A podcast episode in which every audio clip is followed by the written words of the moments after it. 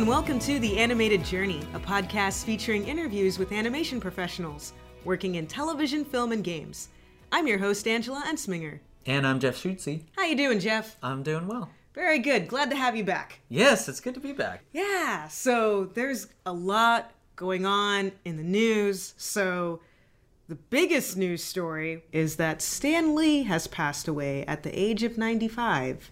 It's very sad, and, you know, our hearts go out to his friends and family, all of our condolences. He had a pretty amazing life. Yeah, that's for sure. And that's going to be a big hole in pop culture, you know, that he is gone now. Absolutely. It's because of him that we have Marvel as it is today. We have Spider-Man, we have X-Men, we have Thor, we have Black Panther, we have Fantastic Four. Without him and the artists that drew those comics, we wouldn't have any of this. I mean, there's been so many movies, television shows, games, apparel, and not just things that he's created, but people that grew up watching and reading about the characters that he helped to create. They've then gone off and created their own things, and so it just became this whole thing. You know, he leaves just this wonderful legacy. Oh, yeah. And I'm so happy he got to see his creations, how big they actually became, because of course they were huge in comics, but now once they became part of the Marvel Cinematic Universe, and with the Avengers breaking records and all these movies breaking records, and him making cameos in all these movies, which was always so fun to see, you know, he really got to enjoy his creations becoming gigantic cultural icons. I'm glad too, because I was reading in the Hollywood Reporter that he had said once that he thought he was a failure because he was talking about how, you know, other people are doing all these really important things and I'm just writing these stories, but stories really matter. And he really did help out a lot of people. I mean, he helped out millions of people that he'll never meet just because, you know, they were having a bad day or they were sick or they were going through a tough time, and they were able to read these stories and just really be encouraged by that. Oh, yeah. And we have to mention, you know, Steve Ditko and Jack Kirby, who also helped Stan Lee with these characters, and other artists too. But yeah, he made a huge mark on culture, like you're saying. Absolutely. So again, rest in peace.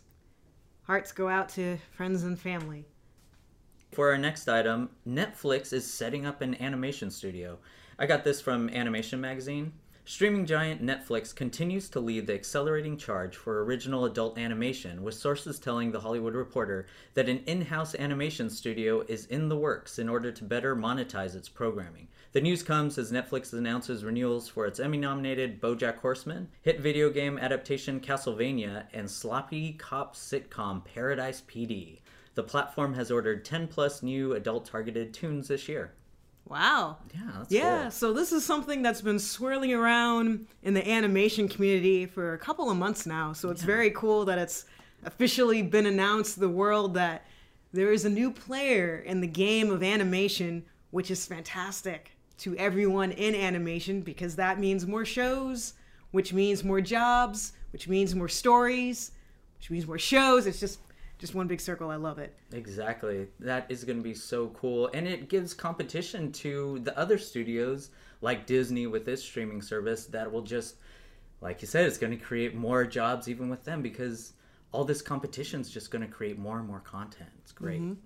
Absolutely. So I look forward to seeing and hearing about all their future shows.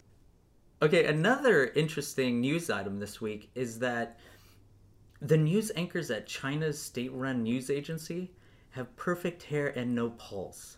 That is the headline. That is a horrifying headline. From the Washington Post, yes. They made this CGI anchor that has an artificial voice and artificial intelligence that will learn your voice. I read something that if it hears your voice for 10 minutes, it can mimic it. Maybe not perfectly, but it'll sound like you, which is just terrifying. So, on the one hand, I find this absolutely amazing, and it is a testament to human ingenuity that we are at the point now where we've created artificial intelligence and we can create a simulated person that looks and sounds like a person, because you showed me this video and it's stunning. It's pretty amazing how well it functions, and I also commend them because it doesn't have that weird uncanny valley feeling that a lot of CGI realistic looking people have. So on the one hand, I definitely want to have the Isaac Asimov view of, oh, you know, this is beautiful and wondrous. But on the other hand, you know, I think of Carl Sagan and I think of 2001 of, oh, this just might be Hal. Oh, yeah. Yeah. And then, you know, I've seen Terminator way too many times. So I'm like, okay, this is the beginning of the end. Yes, we're building Skynet. We're building Skynet as we speak. But I don't want to prevent anybody from creating. Because yes, this might end up being a really, really cool thing. Or at least just an interesting test. Or it could be the downfall of us all. We'll find out. Either way, like, it's going to be one of those. Or maybe it'll just be, it's always one or the other. It might just be in between. Yeah. Neither good nor bad. Just another tool that we can use for various purposes. It reminds me of that episode of BoJack where they scan BoJack's body and face and then they just use that like CGI character to put in a movie. They end up having him in the Secretariat movie. Right. Yeah, I feel like that is what is going to happen. That's the future. Yeah. And it's kind of already happening when you see Tupac, you know, doing concerts with this hologram, and Sony has their own, I can't remember what her name is, but they have an anime character that does concerts in Japan that sell out to huge crowds. Wow. So, yeah, you know, PlayStation VR has her in VR that you can go to her concerts and watch her, and it's very strange. That is really interesting, actually. Yeah. Huh. All right. So now we're going to tell you about something serious going on in the gaming industry. So as all of you know who've been listening to our podcast for a while, we often report on lawsuits and labor disputes and anything going on within the animation or gaming communities. So we have a big story for you here, and this is from Game of Sutra, where current and former employees have filed a class action lawsuit against Riot Games.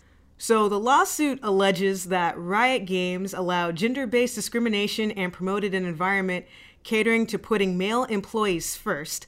The lawsuit comes 3 months after several current and former Riot employees pulled back the curtain, hiding a toxic workplace environment which ultimately drives women out of the studio. The plaintiffs include former Riot employees Jessica Negron and current employee Melanie McCracken, who claim they want to prevent Riot from creating, encouraging, and maintaining a work environment that exposes its female employees to discrimination, harassment, and retaliation on the basis of their gender or sex. So this is a big deal, and honestly, I believe this is a good step in the right direction, because everybody should be able to work in a positive work environment where they're not going to be harassed based on their gender or their gender expression or their race or their age. You should be able to just go to work and do your job and be rewarded for the good work that you do, regardless of who or what you are. And the fact that these women are saying that if you're a woman, A, you might be harassed, and B, you're not going to be paid as well and not get opportunities that you deserve. That's a really terrible thing. So it's good that this is coming to light. And as we've reported in the past, a lot of people now are coming forward with things that are going on in their workplaces, which I know that it's coming hard and fast a lot of the times, and it can be really depressing to hear about this stuff. But ultimately, this is a good thing. Because what it does is it forces people to realize everybody needs to be treated with respect and everybody needs to be paid the same. You know? Absolutely. Yeah, this has just been going on for so long, and we keep hearing about this in the news. And I have a feeling that these lawsuits are going to have to keep coming up until these companies change their ways. We reported on this, like you said, a couple months ago about, you know, unfair practices at Riot Games. And just kind of keeping my eye on the story, I kept reading how Riot Games kept putting out press releases like, oh, we are going to change our ways. We're bringing in people in HR and into the company that will help with this culture, you know, this toxic culture. But nothing seemed to get done. And so because of that, I think these women did have to file this class action lawsuit because, you know, what else is going to happen? They're just going to keep doing what they're doing. You know, Riot Games is just going to keep going on this path as long as they can get away with it, it seems like. Yeah, so this is good that this is happening. And it's not just in, it's not just in games. I mean, this happens in every industry. And it's good. It's really good for people to speak up. And it can be very difficult because sometimes you get blacklisted or you might get harassed online or people then want to retaliate against you and not hire you, which is terrible. And that does happen to people. Unfortunately, it shouldn't happen to people. Hopefully it will not happen to these women or anybody else, man or woman, who's going to be filing a lawsuit or who's going to be a whistleblower and speak out. But ultimately, it requires people to have this kind of courage in order to speak out, because that is going to help everyone. That will help women. That will help minorities. You know, it may even help men. It'll just end up helping the entire industry become a place that everybody wants to work in, because we're making entertainment. We've said this before. We're making entertainment. We're making cartoons. We're making games. We're doing something that's intrinsically fun. If you're going to work and being treated like garbage, that's no longer fun. No. So I say good for these women. And as the story progresses and as we hear of other things going on, we will make sure to let y'all know. Okay, so let's transition to box office news.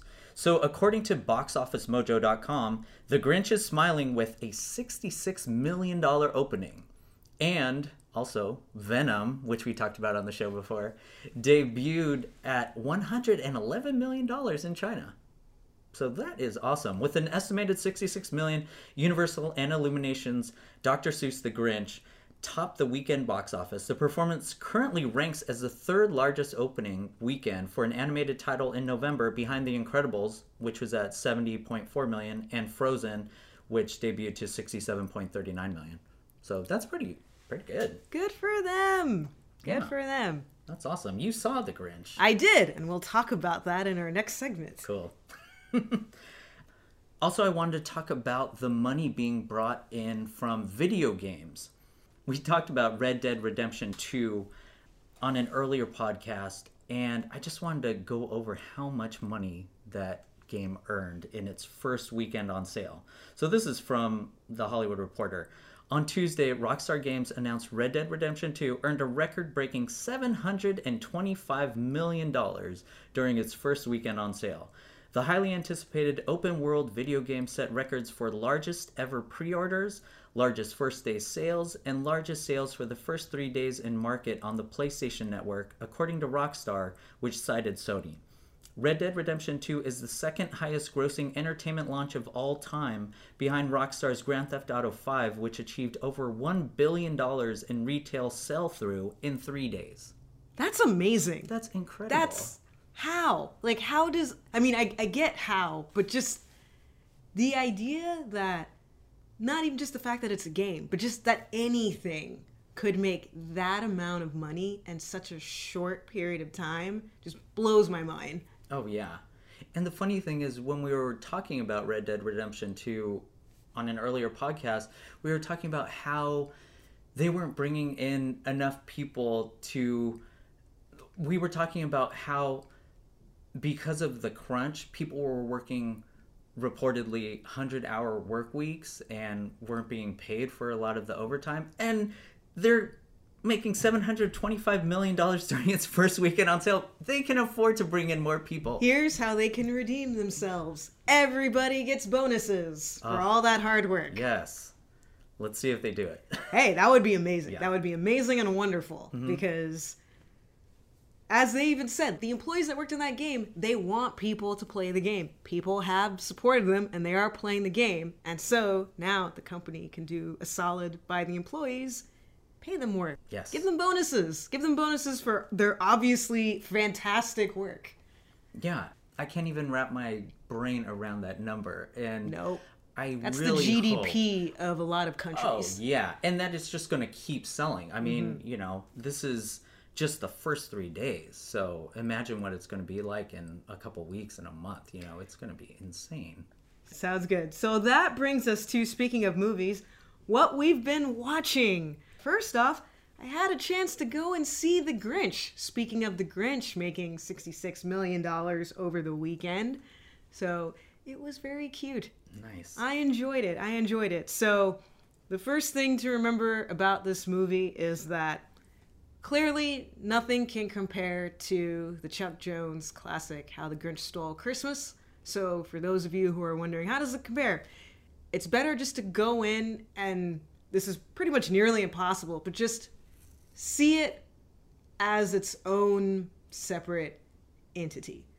Because obviously they have to add things to it in order to make it a movie. It's 90 minutes long, so you have to add characters that aren't in the original story, either the Chuck Jones cartoon or the original Dr. Seuss book. But I thought they did a very good job. I particularly enjoyed the design of the Whos. There were a lot of very diverse Whos, which was very exciting, and they all looked very cute. I especially loved Cindy Lou's mom. We were talking about how in Hilda, the mom is wonderful. Animators are just on par with just making wonderful moms that you just adore. Her mom is great. I love her mom. She's my favorite character in this whole movie. And Benedict Cumberbatch does a very good job as the Grinch. It's very interesting because it does not sound like him at all, and that is to his credit. He has a wonderful voice, but I really appreciate when, especially celebrities, when they decide, you know what, I'm not just going to bank on my own celebrity. I'm actually going to do something new. This is an animated movie. I'm going to try something different. So I really respected that he went for it. I thought he did a really good job. So yeah, so I just thought it was a good movie. It was a little, let's see, how do I want to say this? I thought it was a good movie.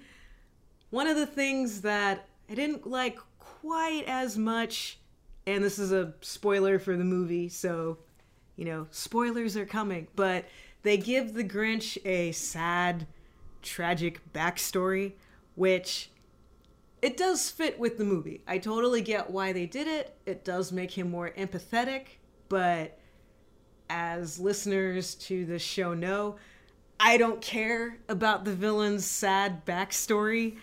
I like my villains evil because they're evil. I think that's good enough. You know, I don't want to see the backstory of, oh, but he was such a sad little Grinch. No. He's just have him be a curmudgeon. Just have him be a curmudgeon, and then his heart grows 3 sizes, and then he's fine. So that's really my only thing.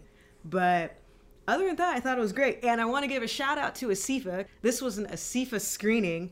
And it was really cool because Chris Meledandri, who is the CEO and owner of Illumination, was there, and he came out and he introduced the movie. Wow. Which was very cool. So it was really cool getting to see him, and he was very excited about the movie, and we were very excited to watch it. So overall, though, I thought it was really good. Definitely worth seeing. And also, I just want to point out, too, that the ads make it seem cynical. You know, the posters and everything make it seem cynical. It's not. It's very sweet. It's a very sweet movie. Minimal, if any, pop culture references, which I really appreciated. So go with your families. You'll have a really good time. Yeah, I'm surprised to hear that he's not as Grinchy as the ads make him out to be, because, you know, I live in West Hollywood, and going there's all these billboards, and when you go into Hollywood, there's a big billboard of the Grinch that says, "Go back home, like LA is full." That's actually very funny. Yeah. And I've seen other ads like this online and, you know, on TV and stuff. So I thought this was going to be the Grinchiest Grinch of all. But, no, I would say the cartoon is still the Grinchiest Grinch. I mean, he definitely says things and does things that are mean, but not as mean as you would expect based on the billboards that I've seen around town. Did it have a Christmassy feel? Did it get you into the holiday spirit? Very much. Especially all the Whos, because that whole thing, they're just like, it's Christmas, let's decorate, everything's beautiful. And then they bring in the tree, and they start singing, and I kid you not, I saw people swaying in the audience when the Whos started to sing. Grown men and women. Were they holding hands? They were not holding hands, but they were swaying. You can't help it. And it just, I mean, I was just sitting there just mouthing the words, just going, oh, the Who's are singing now. Yay. How is Max? Did they still have the bone on his head and all that stuff? Yeah. Okay, cool. Yeah, it's good. Max is a great character. Nice. Yeah, so all in all, I liked it. I thought it was very, very sweet. I'll definitely have to check that out.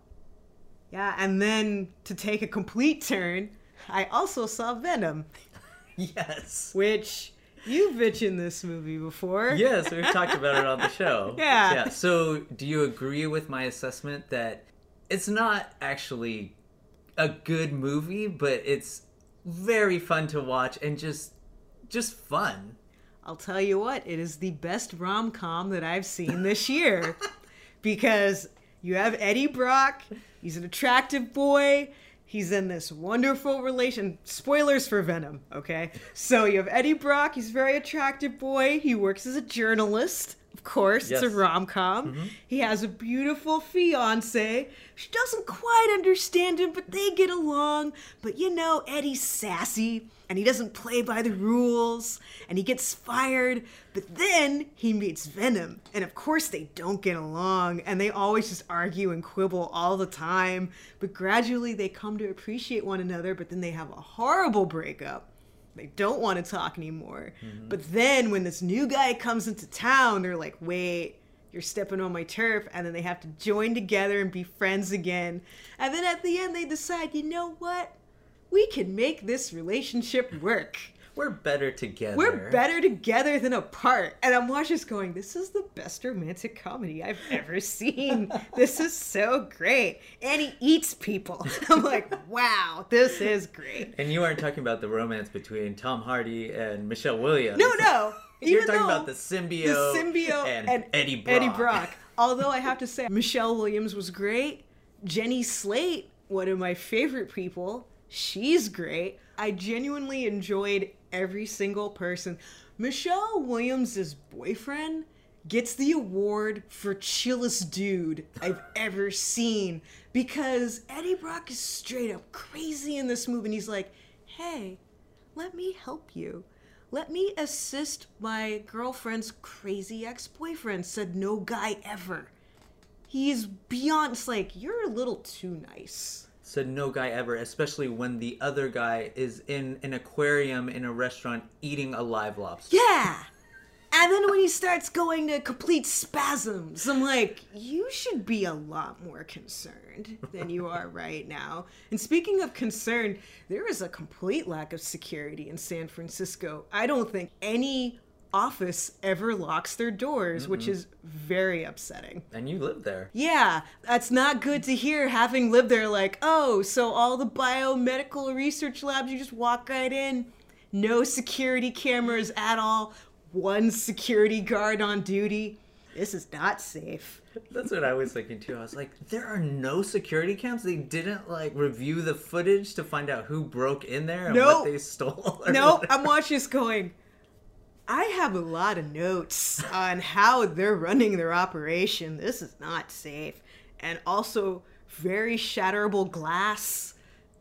Yes. So here's the thing. You have to go into, like you said, if you go into this movie knowing that it's insane and crazy, you'll probably have a good time.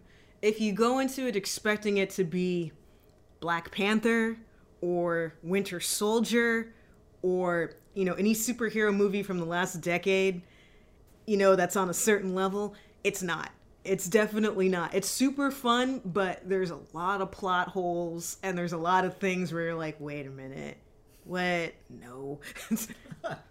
So are you in for the sequel? Oh, yes, very much so. I am so looking forward to it. And it was funny because I was hanging out with Melvin, actually. And so we were talking about it, trying to parse together, like, was this character and was this character? And his other friends was like, oh, well, this symbiote is blah, blah, blah, and this symbiote is blah, blah. Come to find out there's multiple symbiotes and they're all different colors. They're like Power Rangers. Right, who knew? So I'm like, oh, that's so exciting. That's right. Did you stay for the mid-credit scene? Yeah, okay, cool. Yeah, I stayed for, spoiler, Carnage. Yes. Carnage show, you know, and with Woody Harrelson's crazy red wig, curly hair, and he's just like, "Call me Carnage." It's like, oh, this is so good. I love Woody Harrelson, but I don't know. He looked like he was having a good time. Yeah. He's like, "Oh, I'm in. I know what." See, I think he's the only person in the movie that knew what kind of movie he was in, and he went, "Oh, I know what this is. Yeah. I'm gonna chew up furniture. Oh yeah, right I'm gonna chew up this entire scene. There's not gonna be anything left." Now, did they have the Into the Spider-Verse? Yes, they did. Cool. It was a really cool sequence. Mm-hmm. It was very long. Yeah. I was surprised. Yeah, I thought it was going to be more of a trailer. It's like, no, we're just going to show you an entire chunk of movie. Yeah. But it looks really good. Yeah, and I can't wait for that. Very excited for that movie. And then, speaking of weird and crazy, you want to talk about what you've been watching? Yes, the weird things I've been watching. I think I'm still in a kind of Halloween mood. So I decided to watch Sabrina, or what's the new title? Oh, it's called The Chilling Adventures of Sabrina. It's all right. It's not great, but it looks beautiful. The way they shot it and the characters are all great. The costumes and all the stuff that's going into it is good, and I love looking at it. And I think the acting is good, too. I think there's been some people online that haven't actually like the actress who plays Sabrina, but she gives me kind of a Lena Dunham from Girls, almost a younger version of Lena Dunham in this role, and I think she's great. But overall, the plot is a little convoluted, and I feel like they're building the mythology as they go along, because at first it starts out kind of like, oh, this dark church, I think they call it the Church of Night or something. It sounds kind of like a cool, fun place that you'd want to go, almost like Hogwarts, like, let's learn some magic. But as the series goes on, all of a sudden there's cannibalism and murder and really evil things. We were talking about this before the show, that the Church of Satan is suing the production company and Netflix, I think, because, first of all, they use the image from the Church of Satan, this statue of Satan with children around him, without permission. And also they're saying that they're making Satanists look bad. That they're making Satanists look too evil. But I did get through the whole series, so I must have liked, most of what it was giving me. But yeah, it's all right. I'll check into the second season to see see where it's going, because it does leave on kind of a cliffhanger. First question. So my experiences with churches is that most churches, almost every church, has an image of the cross, an image of Jesus. As far as I'm aware, that's not a copyright issue. Every church can have that. So how is the Church of Satan suing Netflix and Sabrina? Is that not the same case? Because I've seen the image that you're talking about, and I feel like that's not an uncommon image. So did they create that image themselves? Did they copyright that? How does that work? I don't know. I was thinking the same exact thing, but I think it's because it's so specific and because it is a sculpture rather than just kind of a symbol. I think if it was a symbol, I don't think they'd be able to sue, but maybe because it's exactly the same. The sculpture of Satan with his hands are in the same position. The children that are around him are in the same exact position. I think they're the same looking children. So I don't really know the legal, but I would think that they must have researched this before they put forth this lawsuit, but who knows? Yeah. No. And it's also just interesting because I grew up watching Sabrina the Teenage Witch with Melissa Joan Hart. It was on TGIF. It was very fun, very bright, with little Salem the cat, which is clearly an animatronic cat that cracked wise. And I also read the Archie manga version of Sabrina, which was also very cute, very fun. And so I was going into it thinking, oh, it looks so cute and fun. And then seeing the poster and going, oh, no, this is very different. This is more of a horror show, which, I mean, I think is very cool, but just from your description, even more so than what I was imagining. I just thought it would just be more creepy. I think I was expecting more of a Vampire Diaries kind of vibe to it. Yeah, it's very strange. I mean, the mythology, I never watched the Melissa Joan Hart version, but they almost treat the witches like they're vampires. You know, almost like they're just these cool people, you know, that, like, you know, sexy and stuff, that they're trying to keep their existence a secret, but that they're very few in number and they're trying to protect themselves from outsiders because they don't want, you know, the Salem witch trials to happen again.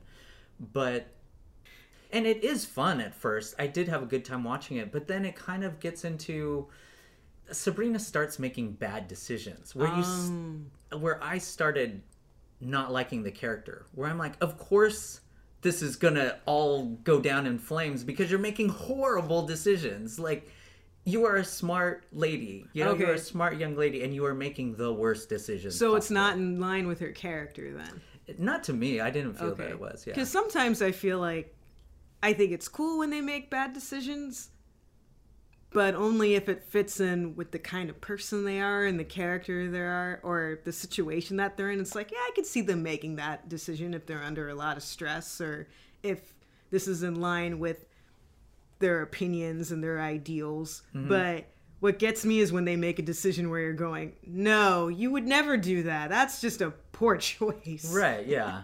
Yeah, I think it's more that it just didn't seem to fit with her character, where I was like, you took this too far. You know, that now I'm kind of not liking the character. So, yeah. But I'll be in for season 2, at least the first couple episodes, to see where they're going with it. And then I'll make a decision, am I going to stick with this or not? Another thing that I've been actually playing is Spider-Man on PS4. I think I might have mentioned this on the podcast when I first started playing it, but 2 months later, I'm finally finishing it. And full disclosure, I got a code from a friend at Sony, so take what I say with a grain of salt, but I love this game. It's definitely in my top 10 for this generation, probably, on the PlayStation. And it's an exclusive.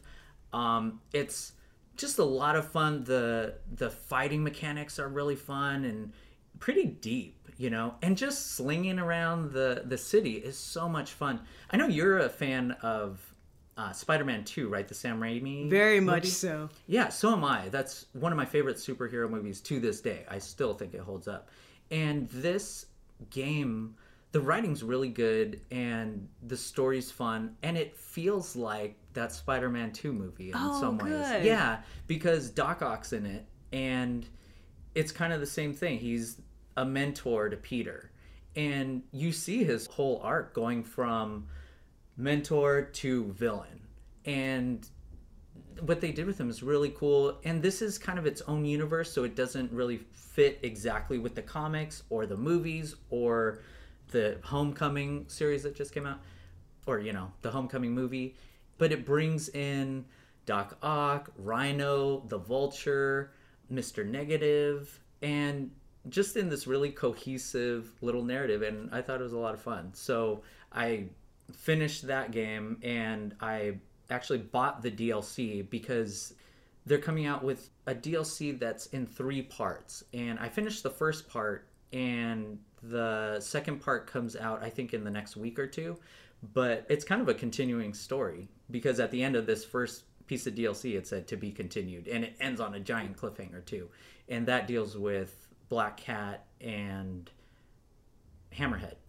And it was just a lot of fun. And I recommend, you know, listeners who haven't picked this up to definitely pick it up if they have a PS4.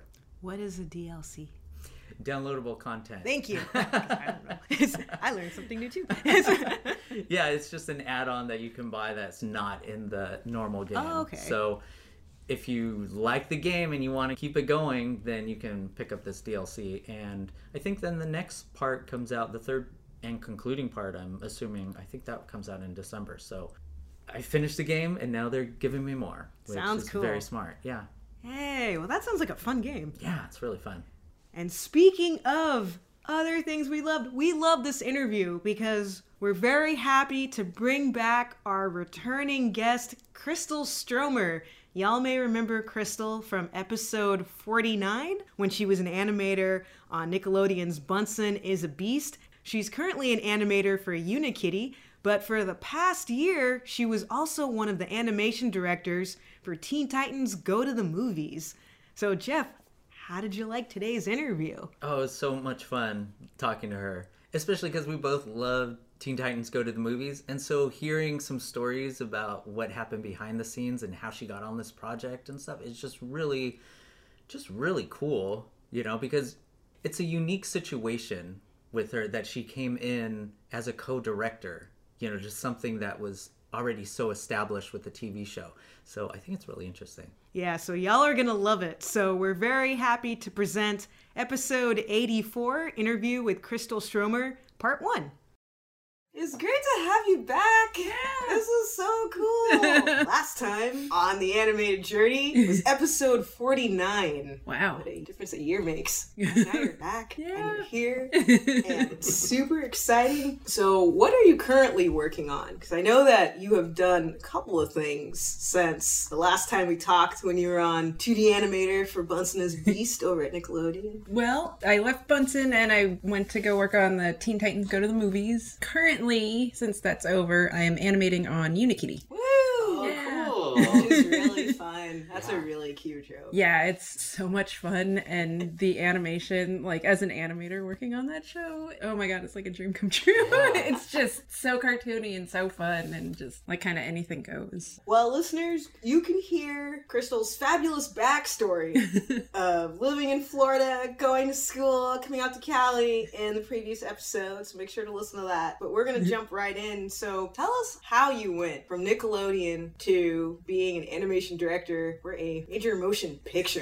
That was a lot of luck and timing, actually. I had ended at Nickelodeon, and I was actually supposed to start over on Unikitty in January. And the producer, Peggy Regan from Teen Titans Go to the Movies, had emailed me and was just like, hey, we're looking for help, and we need another animation director. Are you available? And I was like, I'm so sorry. I literally just accepted a job over at Warner Brothers at Unikitty. And she was like, oh, okay. And then I didn't hear from them for a little bit, and then I guess they had kind of talked to the Unikitty people and worked it out that I could join the Titans crew and then go over and work on Unikitty afterwards. So it kind of just worked out, luckily. They must have really wanted you to talk to which I'm very excited that I ended up going over there, because I had such a great time working on the movie. That's good. So let's back up even farther then. Okay. How did you meet Peggy so that Peggy would know to email you to ask you to be part of the show? Years ago, 2008 maybe, I was working for a studio called Renegade Animation. They were doing the Mr. Men show for Cartoon Network. So I was an animator over there, and she was one of the producers over there at the time. So I've known Peggy for a while, and I always liked working with her. So I think she just reached out because they were trying to figure out like who would be a good fit with the other animation director, and they thought of me, luckily. Had you kept in touch with her since that time? A little bit here and there. You know, I get to run into her every once in a while. Okay. That's good, because that's one of the things that we're always interested in finding out is how people connect with other people and good ways to do that that's friendly and professional without being overbearing and knocking on the door going, hey, remember me? Hey, remember me? Because nobody enjoys that. But you also don't want people to forget you. Well, I think we had a really good working relationship, and we just really got along, and we were Facebook friends. So we kind of always had a little bit of connection online. And then, yeah, just running into like at different animation events, just kind of keeping up together. So that's excellent. So then walk us through your experience being an animation director. We've had a few people on the show that have done both TV and film. So how was that experience for you? It was awesome. The whole experience of the movie was probably one of the hardest things I've ever done, but also one of the most rewarding. It was interesting for me coming into the movie because the animation directors was me and Eric Pringle, who has been the animation director on the Teen Titans Go series since the beginning. So this has been his baby. So it was interesting for me trying to come into this thing that's been very well established and working with this guy that's been there since the beginning that set the style and trying to basically jump in real fast and get the style and make sure that we had a good working relationship. And it was interesting. It was a lot of pressure. Yeah, it was a lot of pressure, and it was quite the challenge. But that was kind of the good thing about it, is that I didn't have time to really overthink anything. You just had to act. You just had to get it done. And then when did you come on? Because we just saw the movie this summer. When did you actually come on to the movie? Was that last year? Was that the year before?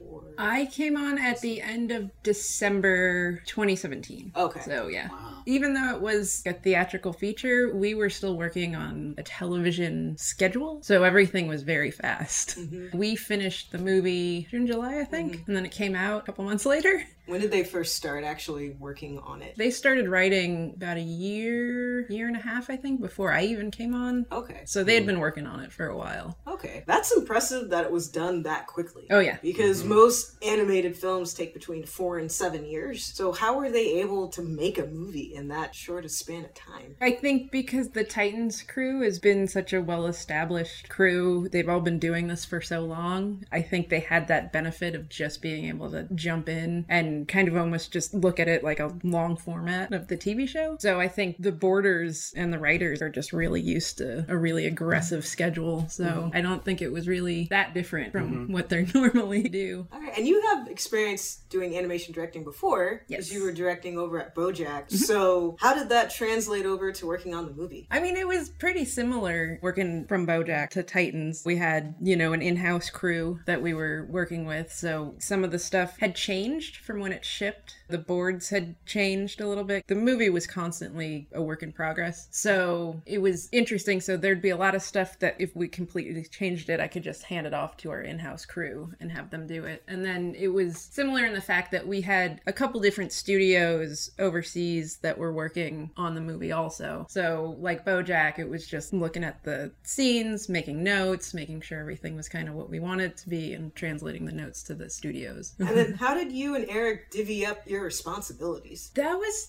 kind of an ongoing process. Like, it just kept changing. Because like I said, when I jumped in, it was kind of like animation started coming back. It was interesting trying to find out where I fit in and not trying to step on his toes, and like us working together as a team. So it was always kind of evolving. We'd sit down and do notes together. The beauty of working with him was that we were looking for having two different perspectives on like animation notes. So it was like we'd combine them together and then send them off to the studio. Because the schedule's so aggressive, sometimes I would take a chunk of stuff and just approve it, or I'd just be like, okay, these scenes are ready for approval, and hand it off to him and just be like, if they're ready to go, just approve them. The movie was such a blur. I think that's interesting, working with another director. That's cool that you're bringing both notes together and then coming out with something unique. Yeah, I really liked that. I never worked with Eric Pringle, but I've known him for years. He's worked in Flash television animation for so long, and he's been kind of known as the Flash guru, so I was very excited to work with him. So it was interesting seeing like what he looks for. He is the lip sync master. There's stuff that the minute he sees it, he's like, oh, this is wrong. He can tell you the frame, the mouth, and it's just like, it's incredible. You know, and he's right every single time. You're just like, how do you do that? How do you see that?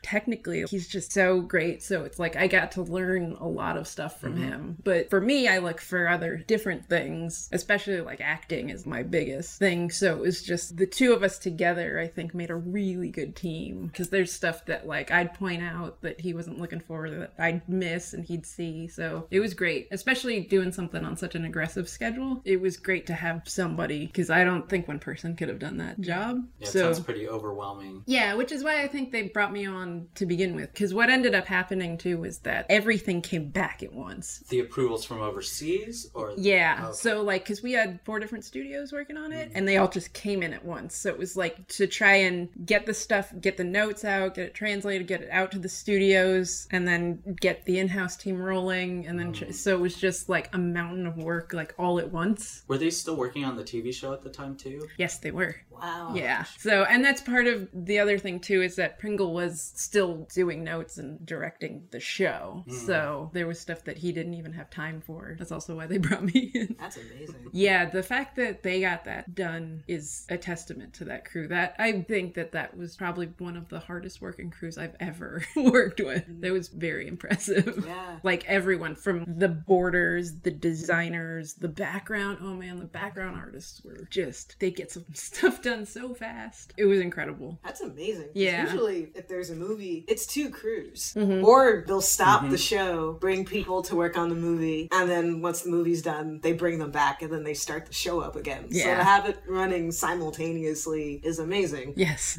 And a lot of work. Yeah. So what was, if there was one, what would you say is a typical day for what you were doing? Would you say Monday, you would review notes from here to here, network executive notes, or this animation studio notes? Like, how was the day-to-day like? It changed throughout the whole process. In the beginning, it was very much just come in, sit down, review what had come in from the studios, try and get the notes out, get them out. As the movie went on, as the schedule went on, and we got everything back and got the notes out, then it was more trying to plus stuff as much as possible. So there wasn't really a typical week, because like I said, one week it would be like we'd have, 5 minutes of the movie came in, we have to get all the notes out, review all of it and get it out by this date. And then sometimes it would just be like 3 days of nothing, of just being able to focus on what was going on internally, you know. And then it was like once we started getting a bulk of stuff, then compositing came on. So it was like just trying to work with comp, getting stuff to comp what they needed to make sure, you know, so then it was kind of animation and comp working really closely together. If they saw something that was wrong or they needed certain shots to work on because they needed to get lighting passes out. So it was interesting because it was constantly evolving. Okay. So I'm not super familiar with compositing and comp, so I'm going to ask, not only for my benefit, but also the benefit of the listeners, what is that and what does that entail? I would say compositing is like they do most of lighting a shot. Flash and After Effects is a really great marriage of stuff. We did it on BoJack, where it's like if you saw the Flash files and then see the lighting pass that they do, it's like night and day. It's amazing how much it's changed. And that's what they did on the Titans movie. So like lasers or special effects or fire, just changing the mood of a scene, changing the lighting. Balloon Man in the beginning, he's got distortion effects, so when you see him, everything's distorted through his body. So they would do that. Yeah, they did a lot. There's the whole sequence where Slade's talking about his like master plan. It kind of goes into his mask and then it's all like this kind of glowy, really stylized animation. That was all done in After Effects. Just again, like moving graphics cards. There's that scene where they're on the big wheels, the Back to the Future sequence where they're going through time. It seems like there's a lot of effects and lighting and stuff that's going on in that too. Yeah, too. Yeah, when the streamers come out, the time streamers come out and they're glowing, and like the effect of them whooshing off screen, like and trailing, They weren't rad enough yet. I love that sequence so much. So good. I loved it. That and them just going back in time.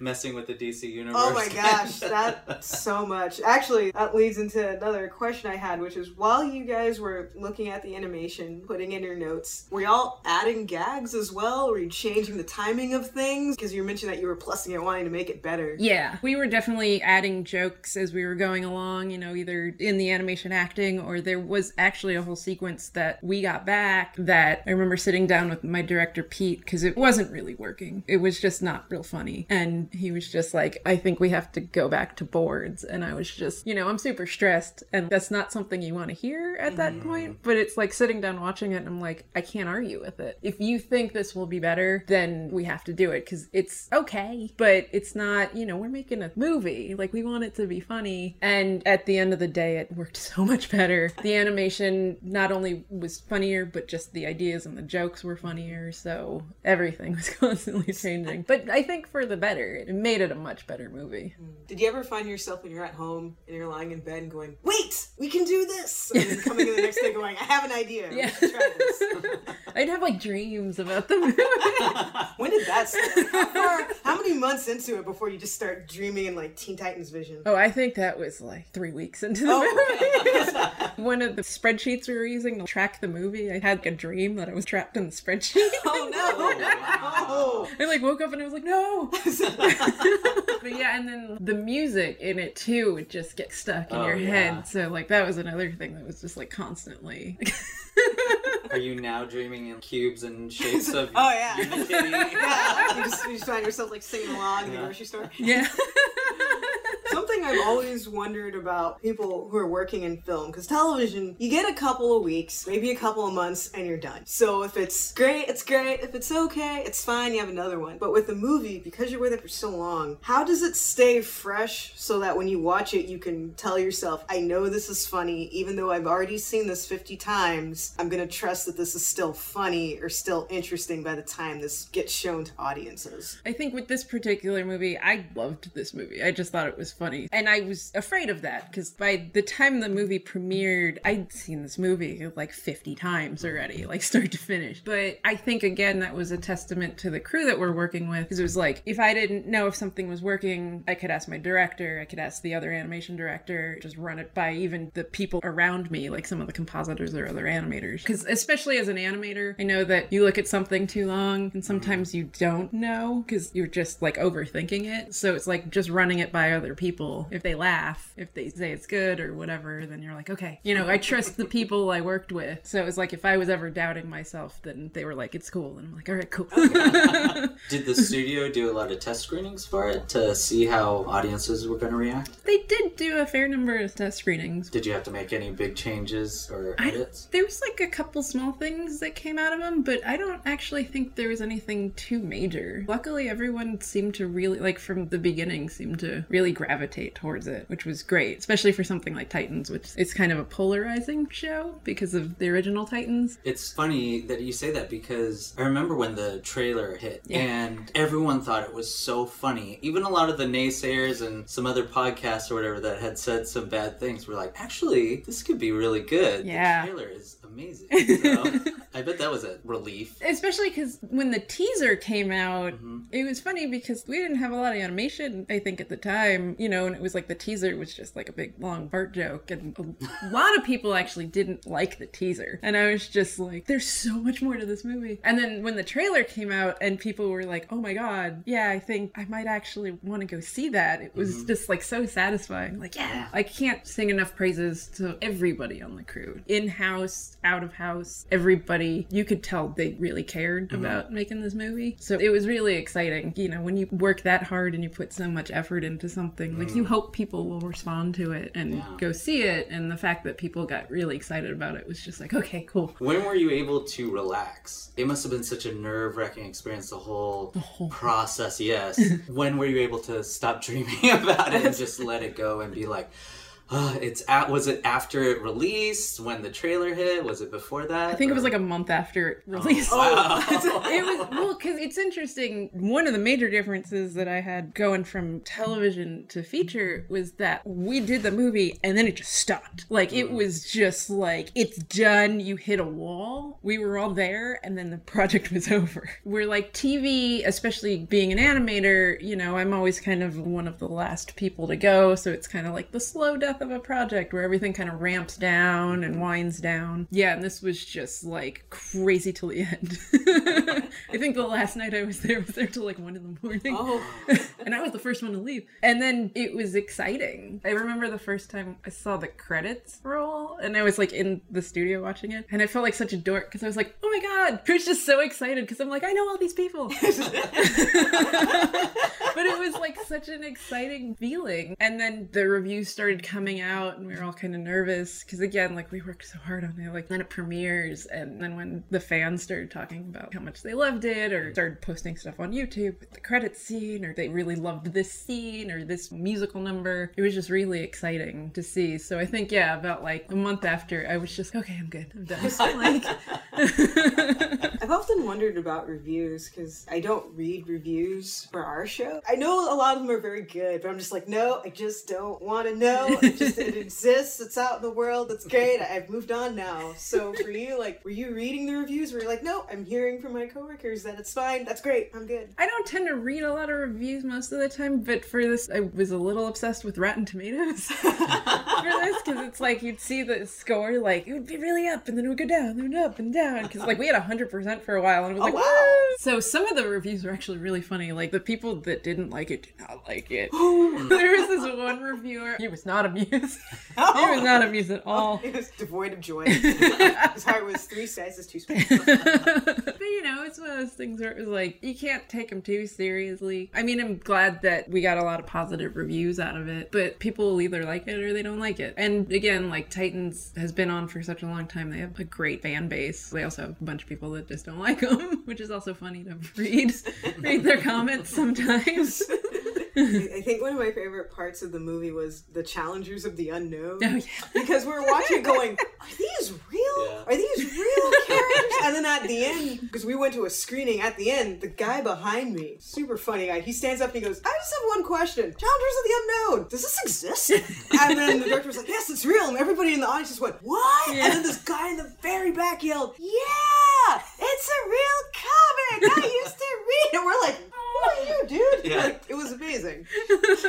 I remember talking to my director about it, and I think that was one of the most exciting things for them, was to go through the universe and be able to pick out these things. So it was like that, and one of our favorites was like Detective Chimp, that like he like shows up and just, you know, he's not really featured, but he's like walking through the studio or he's just sitting in the audience, and it was just like, oh, Detective Chimp, and they were just able to like comb through and find all these weird obscure superheroes and just put them in this movie. Yeah, put them in the movie, watching the movie. Yeah. That was fun. It's like, oh, look, it's Miss Martian. Oh, look, it's Black Canary. Oh, I don't know who that is, but I know they're real. Obviously, I wouldn't be there. Yeah, they were really fun. I really want to do a Detective Chimp Swamp Thing, like, spin-off movie. The director mentioned that, too. He's like, that's what we need to do next. Yes. And the designs on them are so fun. Like, Swamp Thing's design is just... oh, it's so fun. I'm thinking that could be a really good series of shorts. Yeah. You know, just have a bunch of shorts culminating in their own series. It seemed like you guys got away with so much, especially at the expense of the DC universe and DC in general. I was wondering if there was any pushback from DC or Warner Brothers, like, hey, we don't want you messing with those characters like that. Specifically, there was a Batman joke. I don't want to spoil because it's one of the best ones in the film when they go into Crime Alley. And just some of the commentary on the MCU versus the DCU, there were some funny things. And Stan Lee, that was hilarious. Oh, yeah, Stan Lee. But did you get any pushback from DC or Warner Brothers? Not that I know of. I came on, you know, after everything was kind of boarded, so I don't remember anybody telling me that there was. The Batman joke that you're talking about, I think they were maybe wondering if they did push back on that, but it went through, luckily. My favorite is that you just get the screening, you just hear the laughter like trail into the next people are just like, what? As far as I know, I don't think so, but there might have been in the beginning. Okay. Well, even if there was, it's amazing what you guys got away with. Yeah. My favorite, and I will say this for the podcast so you guys can skip ahead, but the fact that Nicolas Cage voices Superman, and then Robin yells, you can't do that to Superman! He's a national treasure! Like, oh! Nice! Good one, DC. Yeah, that was a great line. Hats off to whoever wrote that line. The fact that we got Nicolas Cage was amazing. I guess his son is a huge Titans fan, too. He loves comics. He's a small part in the movie. His son, Kal-El, is a young Bruce Wayne. Oh. Yeah, so he's got like a line or two, but yeah. Good for him. Yeah, it was so exciting to like get him. I remember my director was just like, we're getting Nicolas Cage. I was like, no way! It was just like, I think everyone was just like...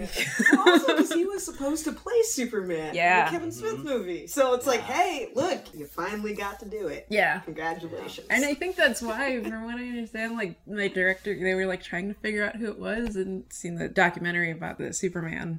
But Nicolas Cage. Yeah. It was just like, oh, Nicolas Cage. Like, just throwing it out there. And the fact that they was just like, okay, we'll see. And then they got him. Yeah. Just... he's like, I'm game. I'll totally do it. Yeah. I love the look of Nick Cage in the Superman outfit, like, with the mullet. Mullet. Yeah. That was 90s Super. Hey, yeah. that was product of the time. Yeah. It's all right. We all have those photos that no one will see because no social media. Thank you. But yeah, there's a lot of things in the movie that I'm really excited that they got. The Aha song was not originally the song I think they were going for, but that worked out perfectly with the time cycles. Like I remember, like as soon as I found out about that, I was like, oh, it's perfect. You know, especially as an animator my age too, like growing up, that was one of the music videos that I remember watching on MTV and being like, what is this? Mm-hmm. And that was one of the things that got me into animation, as most people in animation I think saw at the time. Oh yeah, I remember that video and thinking, that's so cool. Yeah. It's like he's in a cartoon. Yeah. And it was like half cartoon where they're looking through a window. So part of it's kind of live action and part of it's animated. It's like kind of going around, like kind of goes to the side. Yeah. It was just, that was so cool. Oh, it's so cool. Yeah. I think I appreciate a lot of that stuff about the movie was that there's a lot of that stuff in it. I think for the people that were making it that were just, I think that would be really cool. Mm-hmm. I don't know if younger kids will get it, but adults will get it. Yeah. And I think that's part of the movie is that it seemed like parents enjoyed it as much as their kids did, which I thought was a really good thing to do. You want parents to enjoy the movie. I think that's smart. I'm not a parent, but I have a lot of little cousins. Yeah. And it's much more enjoyable when you can go with your family and everyone likes it. Yeah. And because, I mean, yes, you want them to like it, and ultimately maybe it's a movie specifically for them, but it's a slog. Yeah. If it's a movie that's not geared for all ages and you're sitting there and it's just a bunch of multicolored things on the screen and you're just going, okay. That was the thing. I saw a bunch of screenings with some audience, like a pre-screenings, and it was really always interesting to hear like the reaction in the theater of stuff that the kids really liked and then like that adults would really laugh at and, you know, that both would like. So that was really fun. Were you surprised that some of the stuff people laughed at? Were you like, oh, I didn't think they would think that was that funny, or I thought they would think that was more funny? Or... I think the sequence for me, I think because it wasn't my humor and it was meant for little kids, but when they're in the Teen Titans movie set and they're talking about like the fake toilet and everything. Oh, I know how you see the toilet. Yeah, and they're like, I pooped in the toilet. And I remember just being like, I don't find this that funny. But like kids love it. Yeah. And it was one of those things where I'm like, this is for kids. So like every time I see that with like an audience and kids just lose their mind with that. So it ended up winning me over. I laughed pretty hard at that. I'll admit that, I found that hilarious. What I liked about that part was Robin's reaction to them. Because he was just freaking out. He's like, no. My favorite things in the movie are, I loved all the background signage and stuff. And my favorite thing in the movie is, I don't know if anyone ever notices it, but Robin runs out of the theater. There's a little poster in the background that's like Aquamanatee. Aquamanatee. It's just this little manatee dressed up as Aquaman. And it's my favorite thing. Yeah, I thought they were like these fake movie posters kind of in the hallway. Yeah. That was great. I need to see that movie. I know, I was big. I was just like, please can we animate Aquamanatee? Yeah. Please. At least a short. Yes, just something. Getting a fake trailer. Fake trailer for Aquaman. I'd be like that, what was it, Robert Rodriguez, Quentin Tarantino, how they had all the fake trailers. They ended up making Machete was one of them. They ended up turning into a movie. And a sequel, which is a good sequel. Yeah.